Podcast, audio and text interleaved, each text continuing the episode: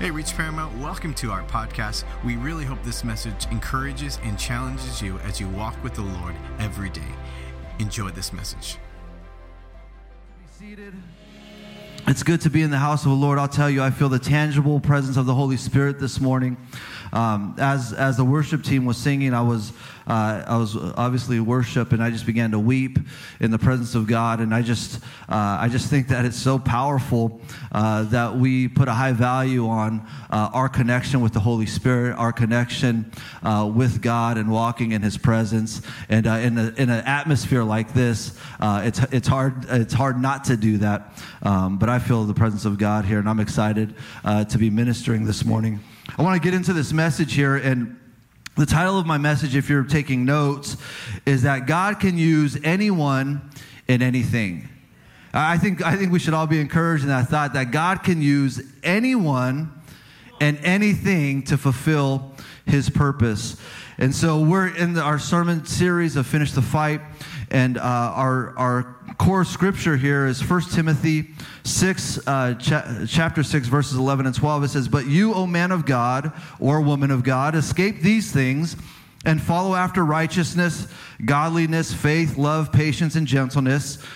Fight the good fight of faith. Why don't you turn to someone and tell them, say, Fight the good fight of faith. Turn to your second choice and let them know, hey, say sorry, but fight the good fight of faith.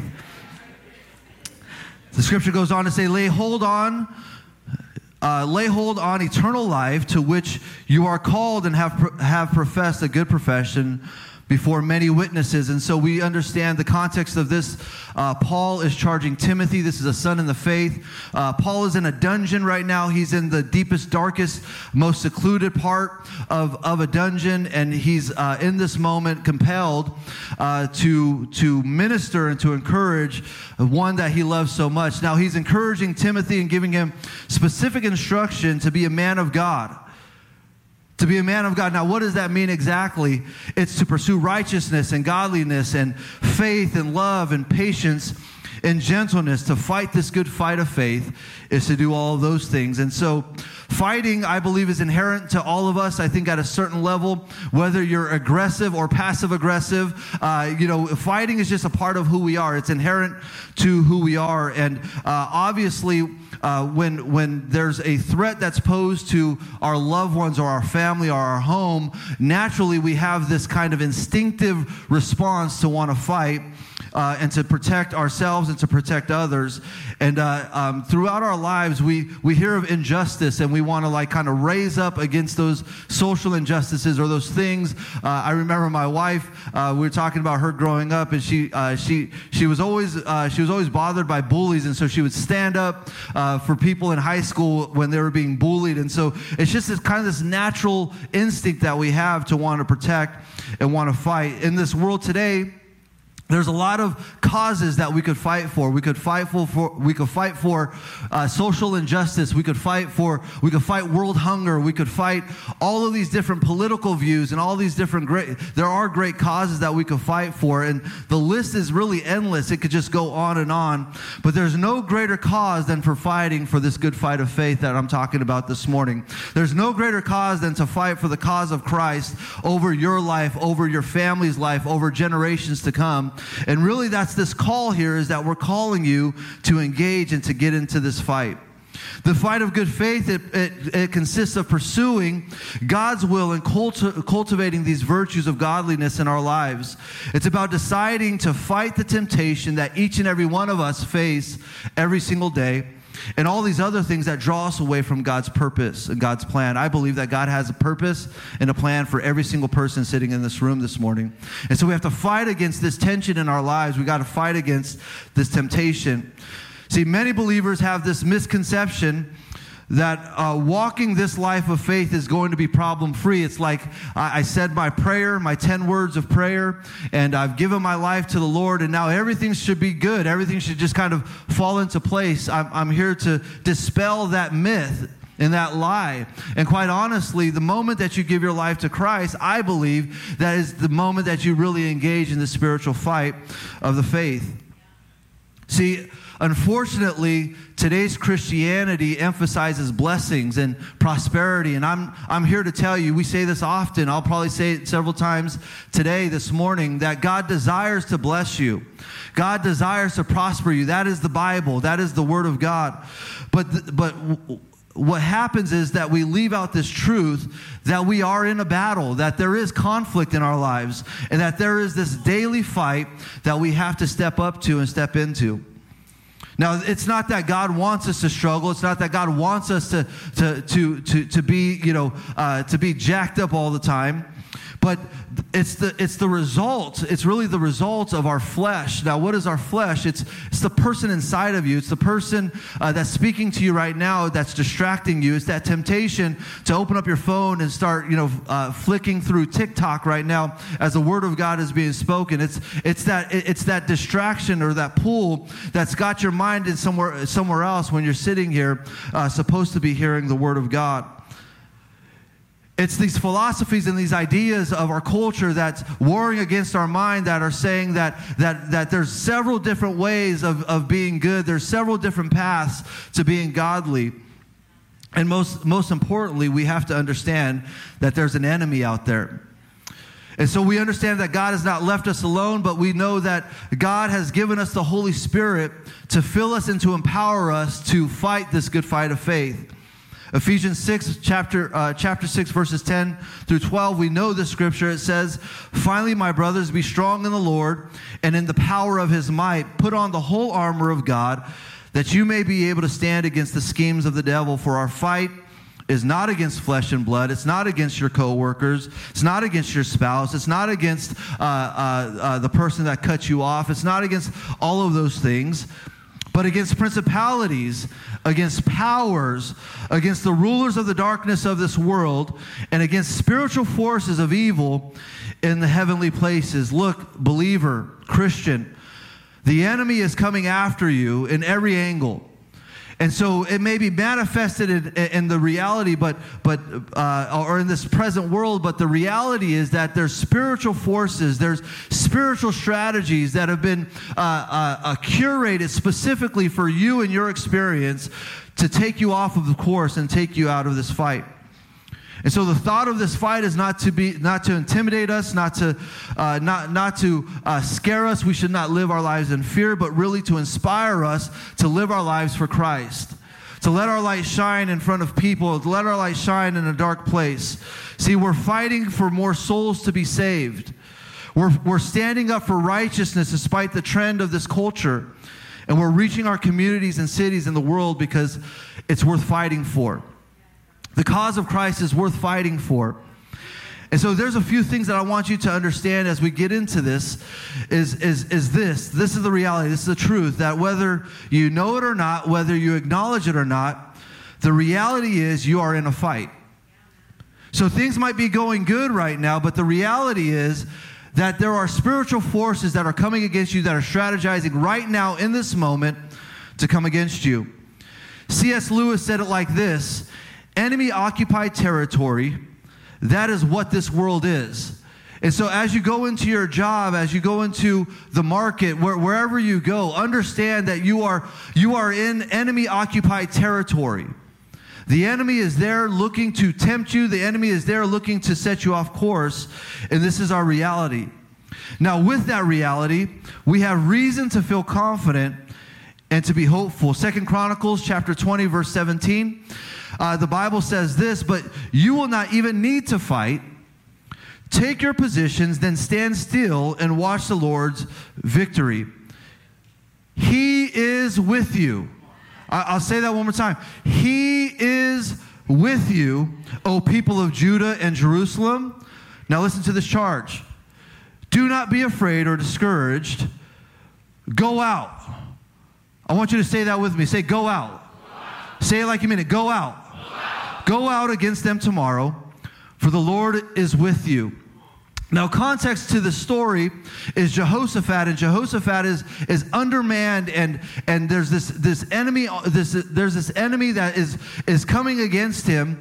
And it, it's in a moment of praise that Jehoshaphat is repentant before God and, and, and is worshiping before God, and then the people of God begin to rally around him. It's in that moment that there's a prophet, there's a man of God that stands up and says that, that God is going to give you, Jehoshaphat, the victory. All you have to do is go. And so Jehoshaphat uh, uh, says, uh, understands that, and we know that Jehoshaphat goes and he wins this great battle because he was obedient to God, because he knew that God was with them. This is, this is reason and cause for us to be hopeful and confident. And with all of these truths, I implore you to engage. Just like Jehoshaphat told the people of Israel, the people of Judah, to go out, it means that, that yes, God is with us, but we have to do something with it. We have to activate, we have to engage, and that's my call to you this morning, is that we would engage to finish this good fight of faith.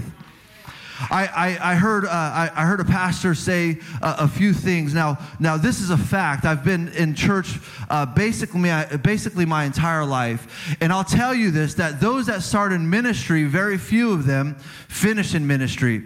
It's a sad thing. It's, it, it, it's, it's horrible to see and horrible to experience and to witness, but that's a fact.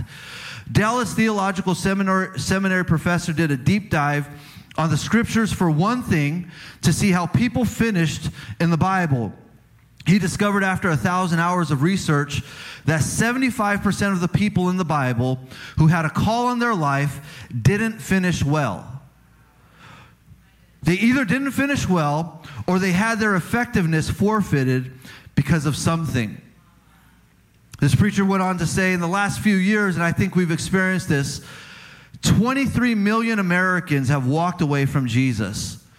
Think about that number 23 million Americans over the last few years have walked away from Jesus. If you do the math there and the population, that's 1 in 15 Americans have walked away from the faith. I'll, I'll, I'll take this a little bit further. Each and every one of us, I'm confident, have experienced that. You know someone that was walking with the Lord and they walked away. And so, even more so, we have to be engaged, we have to be aware.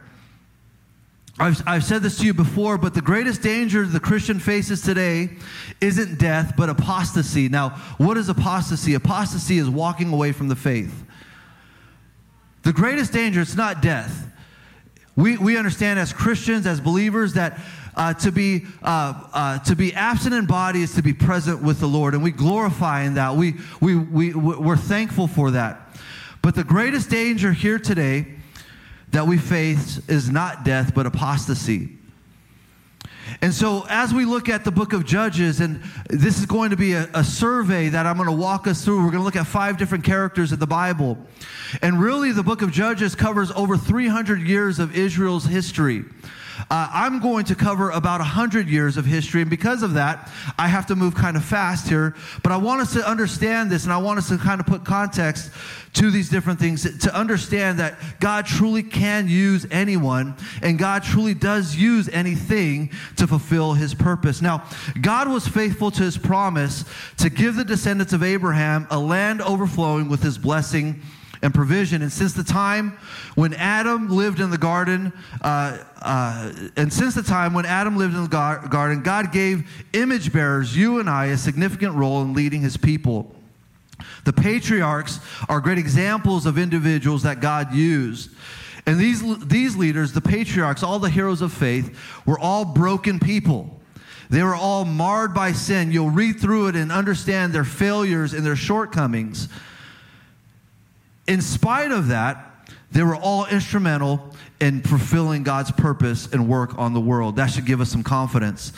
In the book of Judges, it opens with the death of a great leader in Joshua. See, Joshua mobilized the people of God to conquer the land of Canaan following Moses' death.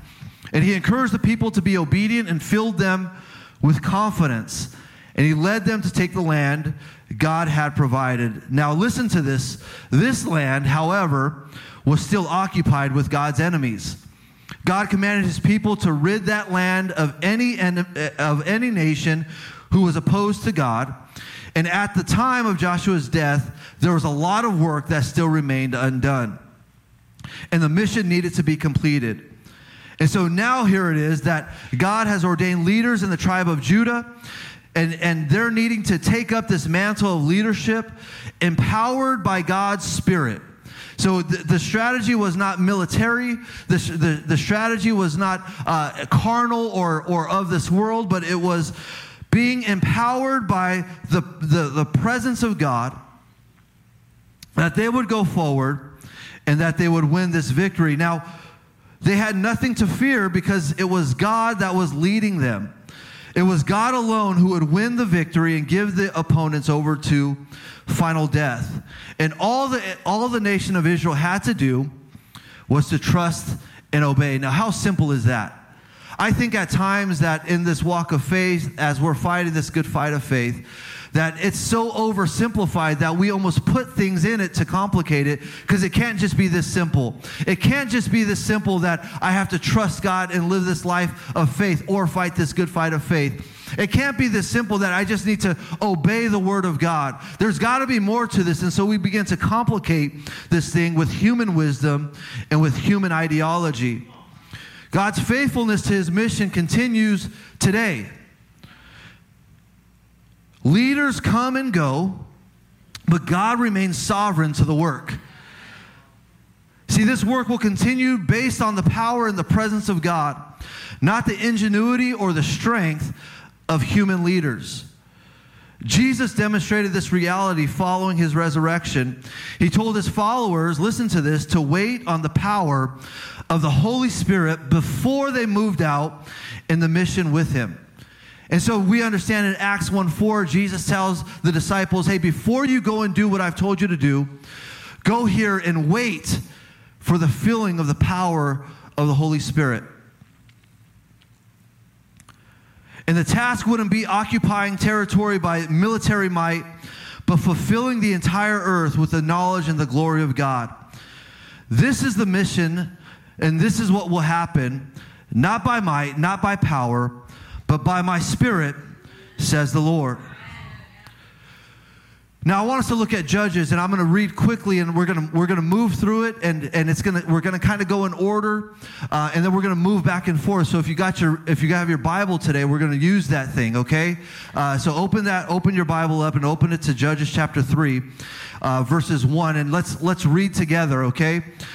The Bible says I'm going to ask you for grace, okay? There's a lot of there's a lot of words and names in here that I'm gonna I'm gonna mess up. Okay, so give me grace. You guys good? Okay, all right. So let's start.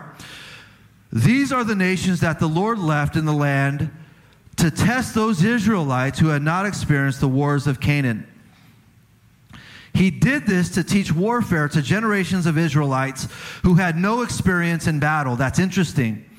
These are the nations, the Philistines, uh, all the Canaanites, the Sidonians, the, and the Hivites living in the mountains of Lebanon, from Mount Bel Hermon to Lebo, Lebo Hamath. And these people were left to test the Israelites to see whether they would obey the commands the Lord had given to their ancestors through Moses. So the people of Israel lived among the Canaanites, the Hittites, Amorites, uh, Perizzites, Hivites, Jebusites, and all the other ites, and they intermarried with them. Israelite sons married their daughters, and Israelite daughters were given in marriage to their sons, and the Israelites served their gods. Now, if you read in Joshua, if you read in Exodus, and you hear the words of Moses and Joshua, and as they implore the people of Israel to be consecrated. What does that mean? To be set apart, to not intertwine with, with anyone, with other nations, with other gods, with other worship practices, to remain holy and set apart. You see that there's this, this big falling away where the people of God are now intertwined or entangled. Pastor Luke used a great word. They're entangled with the pagans, with those that are contrary to God. And it says that they began to, Israelite sons married the Canaanite daughters, and likewise. And so, so here's this, here's this meshing of conflicting beliefs and total disobedience. So, this is my first point that we're all fallen and broken people, unable to do anything without the empowering presence of God. Apart from God, we could do nothing. Apart from God, your, your efforts will be ineffective. Without the power of the Holy Spirit, you can't achieve anything with eternal reward. We'll continue to read Judges 3 7 through 11. And this is Othniel. And the Bible says that the Israelites did evil in the Lord's sight. They forgot about the Lord their God and they served the images of Baal and the Asherah poles. Then the Lord burned with anger against Israel, and he turned, to, he turned them over to King Cushan Rishathaim of Aram Naharaim. I think I'm doing all right. And the Israelites served Cushan Rishathaim for eight years. Listen to this. But when the people of Israel cried out to the Lord for help, the Lord raised up a rescuer to save them. His name was, his name was Othniel, the son of Caleb's younger brother Kenaz. And the Spirit of the Lord came upon him, and he became Israel's judge. He went to war against King Cushan Rishathaim of Aram, and the Lord gave Othniel victory over him. So there was peace in the land for 40 years. Then Othniel, son of Kenaz, died. Now, throughout the Judges, we read that God delivered the Israelites when they called out to Him for salvation from their desperate situations. This is very important. The Lord didn't wait until they cleaned up their lives. The Lord didn't wait until they repented. It was that they called out to the Lord. When they called out to the Lord, it wasn't that, that they were repentant, it was that they realized that they were ineffective. It, they realized that they were completely powerless against this enemy, and the only one that would be able to deliver them was God. They weren't relying on their military abilities anymore. They realized that they were rendered ineffective.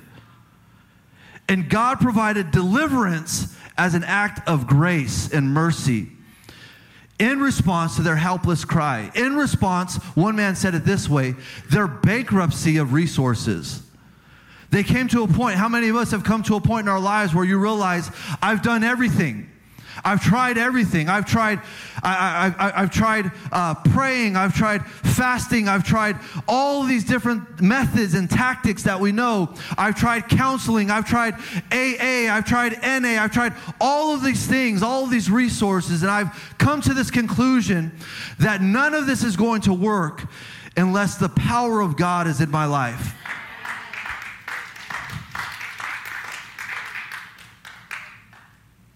This is very important. The gift of the Spirit didn't in itself guarantee success. I want to clarify what I'm saying here. Just because Othniel was empowered by the presence of the Holy Spirit, the presence of God, that in itself did not, did, did not guarantee success. There had to be cooperation with the Spirit for that to happen, and there was increasingly less of this both cooperation and success as we go through the judges.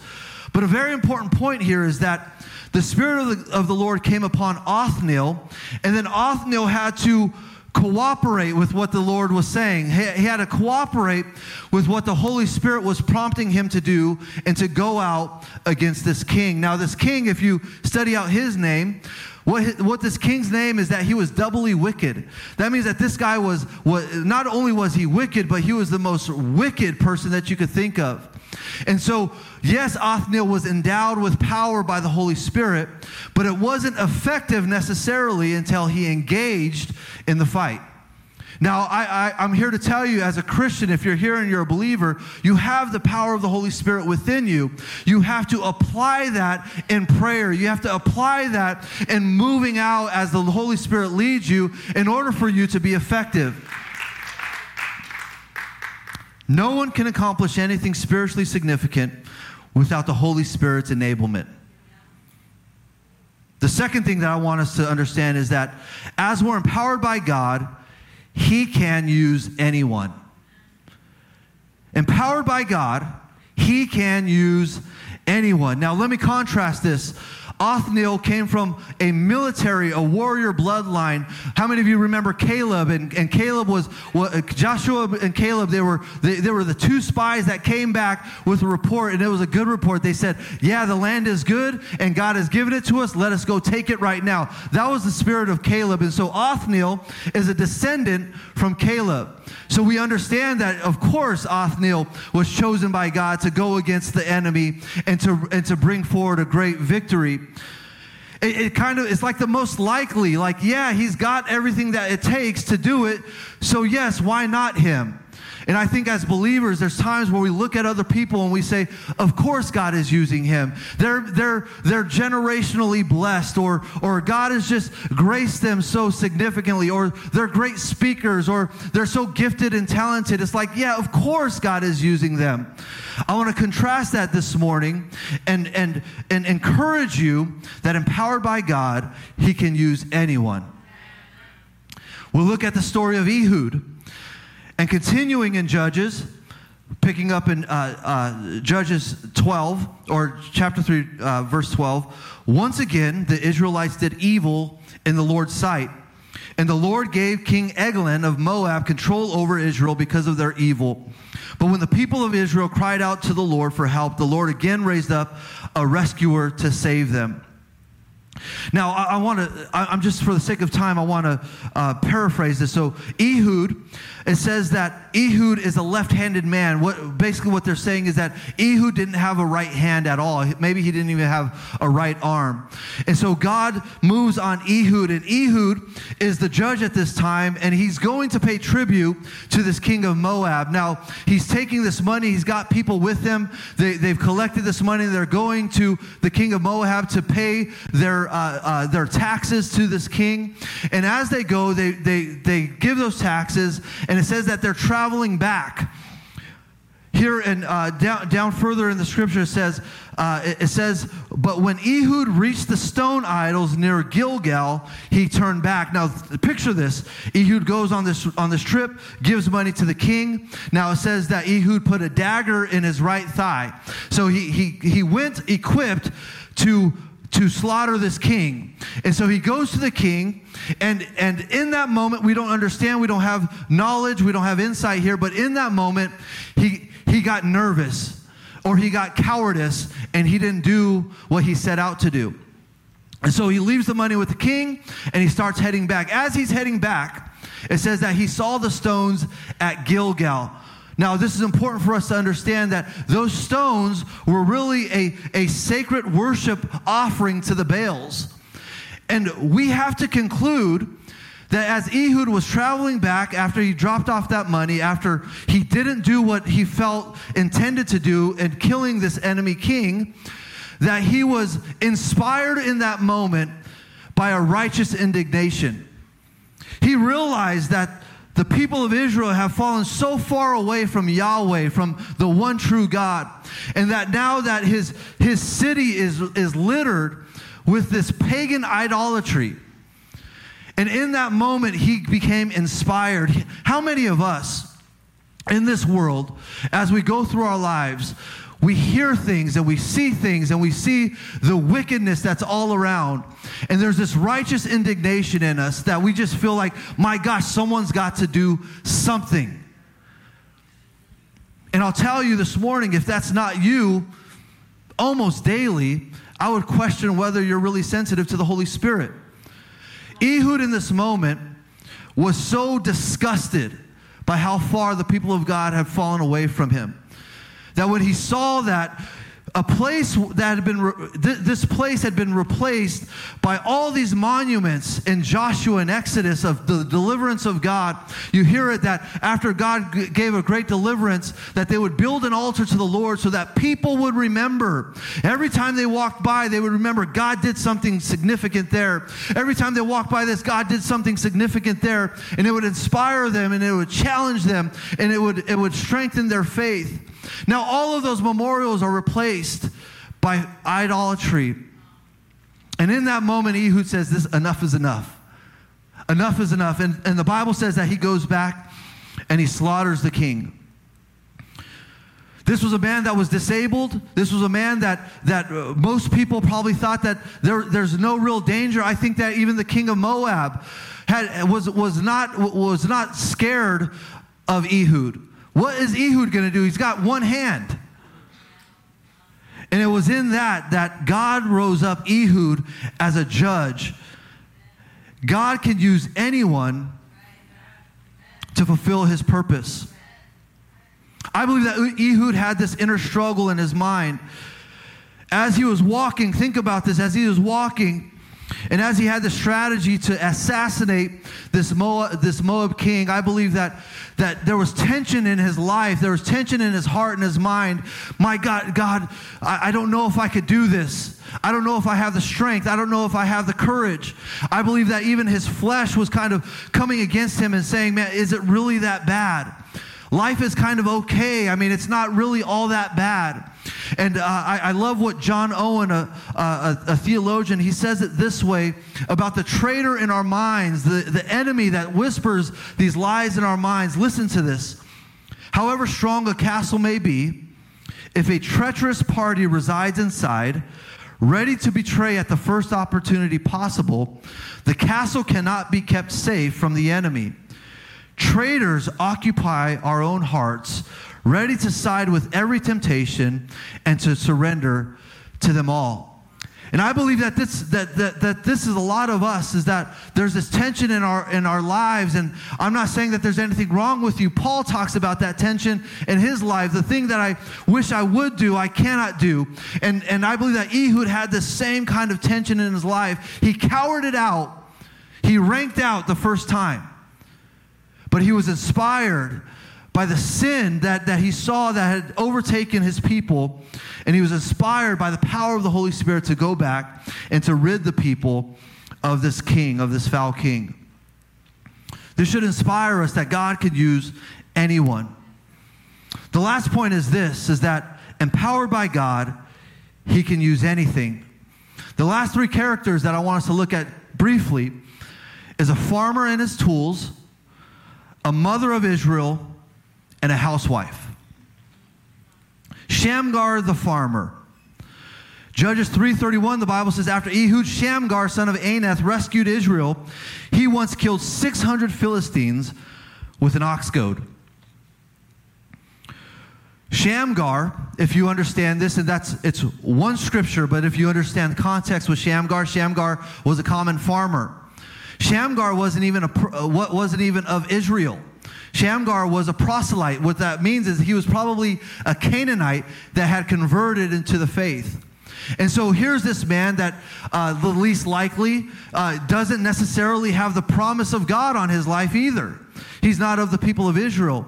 Yet in this moment, God raises him up to be a great judge. Now, how does he do it? Does he do it with, with, with an army, maybe even with a militia, maybe a smaller army?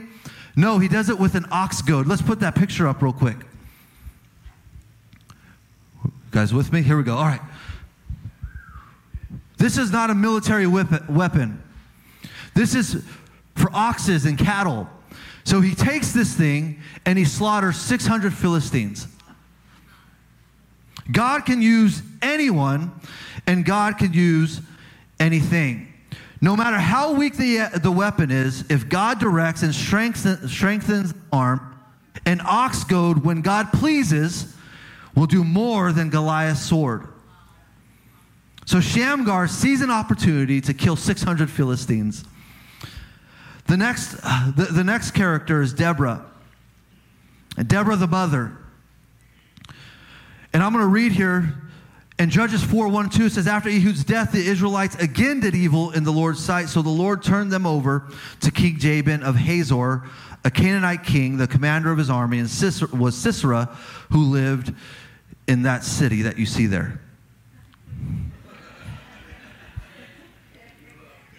Judges 4 14 to 15, it says this Then Deborah said to Barak, Get ready. This is the day the Lord will give you victory over Sisera, for the Lord is marching ahead of you. Listen to that. The Lord is marching ahead of you. So Barak led his 10,000 warriors down the slopes of Mount Tabor into battle. When Barak attacked, the Lord threw Sisera and all of his chariots and warriors into a panic.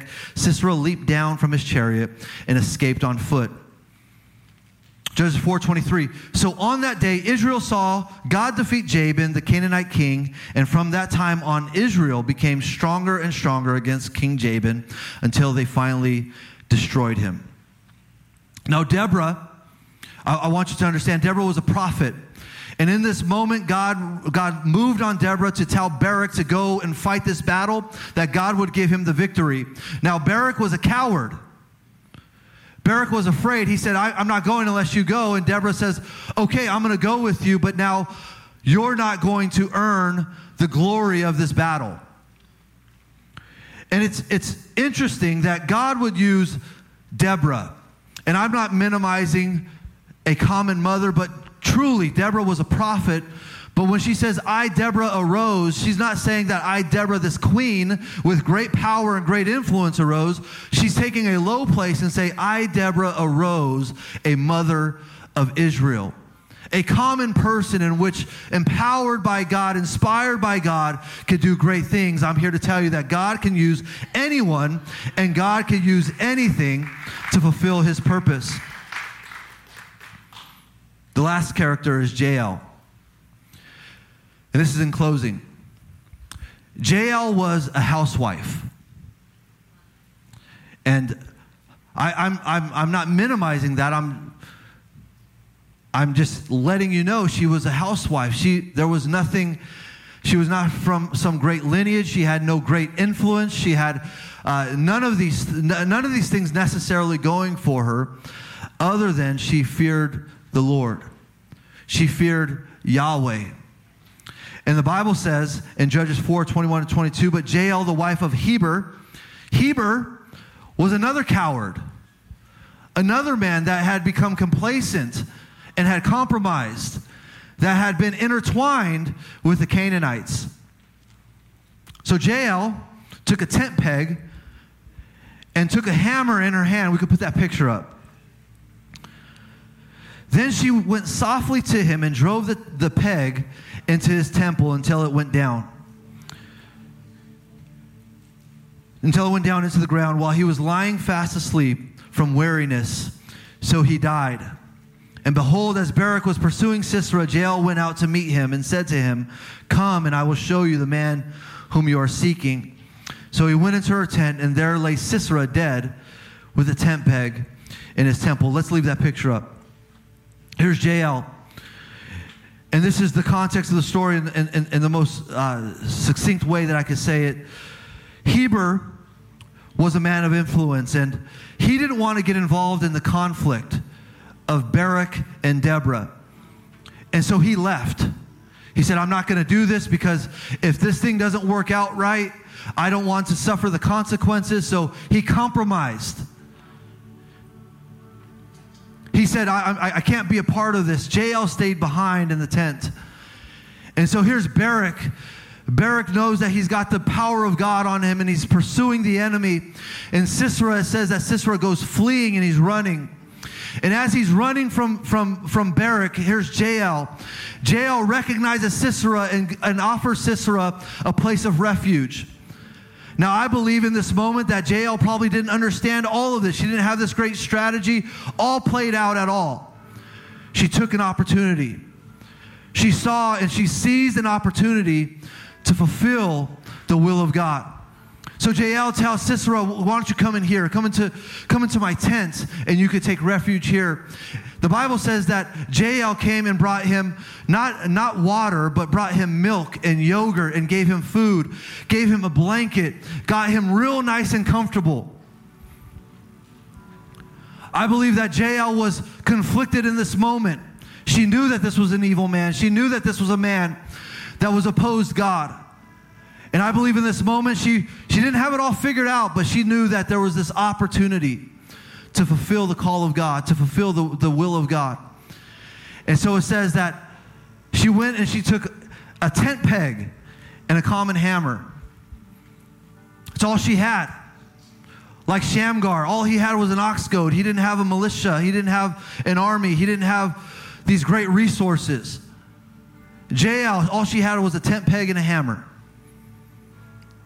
And it says that as Sisera laid and got comfortable, as he set aside all of his kind of fears and, and for a moment has some comfort and thought, like, okay, everything's going to work out. Here's Jael, inspired, empowered by the presence of God. Going against the fear that she had, using all she had, the only thing that she had in her hand was a tent peg and a hammer. And the Bible says that she struck Sisera with a tent peg and a hammer. And if you understand what happens after this, after this great victory, Jael takes no pleasure, Jael takes no glory of defeating this king. In fact, she goes to Barak and says, Barak, here he is. Do what you want. What's significant about this story is that after this fight, after this victory, the military oppression of the Canaanites over Israel had been broken. Now, there were more judges that came after, but the military oppression over Israel had been broken because God had inspired people by the power of the Holy Spirit. He, he had inspired not only the great warriors and champions like Othniel, but those that were least likely, like Ehud, those that were more common, like Shamgar, those that took a lowly place, like Deborah and Jael. And God empowered them with the Holy Spirit. God moved upon them. God used what they had in their hands as they willfully set it before Him and fulfilled the will of God for the people of Israel. I believe this morning that we could be encouraged by this. Charles Spurgeon said it like this He said, where he compared Sisera to sin, he, he asserted that we should not be content to see our sins simply fleeing from us, running from us. But we should be ready to pursue them and then drive them into the ground dead with a nail, the same way Jael did. The only one who could help us do that is Jesus. We should be constantly ready to run to him, constantly ready to confess our sins and then bask in the victory of the cross. Colossians 2:13 through 15 says it this way. You were dead because of your sins. And because of your sinful nature was not yet cut away, then God made you alive with Christ. For he gave all our sins. He canceled the record of the charges against us and took it away by nailing it to the cross. In this way, he disarmed the spiritual rulers and authorities. He shamed them publicly by his victory over them on the cross. I want you to bow your head and close your eyes with me this morning.